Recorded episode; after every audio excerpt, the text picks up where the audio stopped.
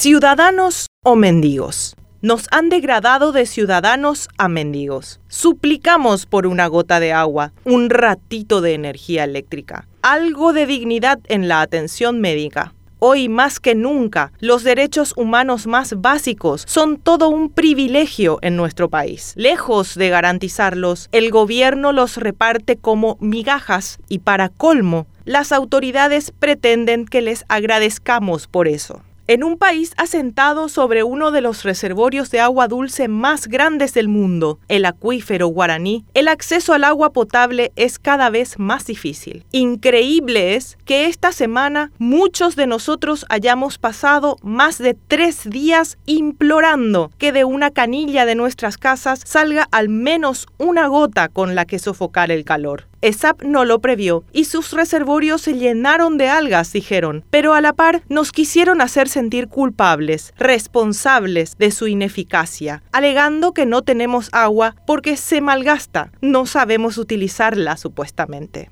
Incluso cuando ya está bien gastado el título, Ande promete verano sin cortes. También nos quedamos sin energía eléctrica cuando llueve y cuando no llueve. Y llegamos a sentarnos en nuestra cama por la madrugada, a oscuras, rodeados de mosquitos y con el sudor recorriendo nuestro cuerpo, implorando un poco de agua y que vuelva la energía para poder encender un ventilador. Está en la ANDE y en la ESAP planificar pero también en este caso nos quieren hacer responsables a nosotros, que no informamos cuando compramos una heladera nueva y que por eso se sobrecargan los transformadores y tampoco piragüereamos lo suficiente a nuestros vecinos que sin trabajo, sin salud, sin agua, sin nada, osaron instalar una toma clandestina de electricidad. Pero además de suplicar por algo de agua y energía eléctrica, suponiendo que tengamos la gracia de contar con un trabajo estable y acceso a la educación, si llegamos a enfermarnos, habremos de arrodillarnos por atención médica digna. De nuevo con el dengue, nos quieren tirar toda la carga a nosotros, porque no eliminamos los criaderos de mosquitos en los inmuebles de los vecinos, a donde no podemos entrar y que el Estado sí tiene condiciones de limpiar. Ahora con el COVID-19 también nos quieren hacer responsables. Autorizan mil personas en Cacupé,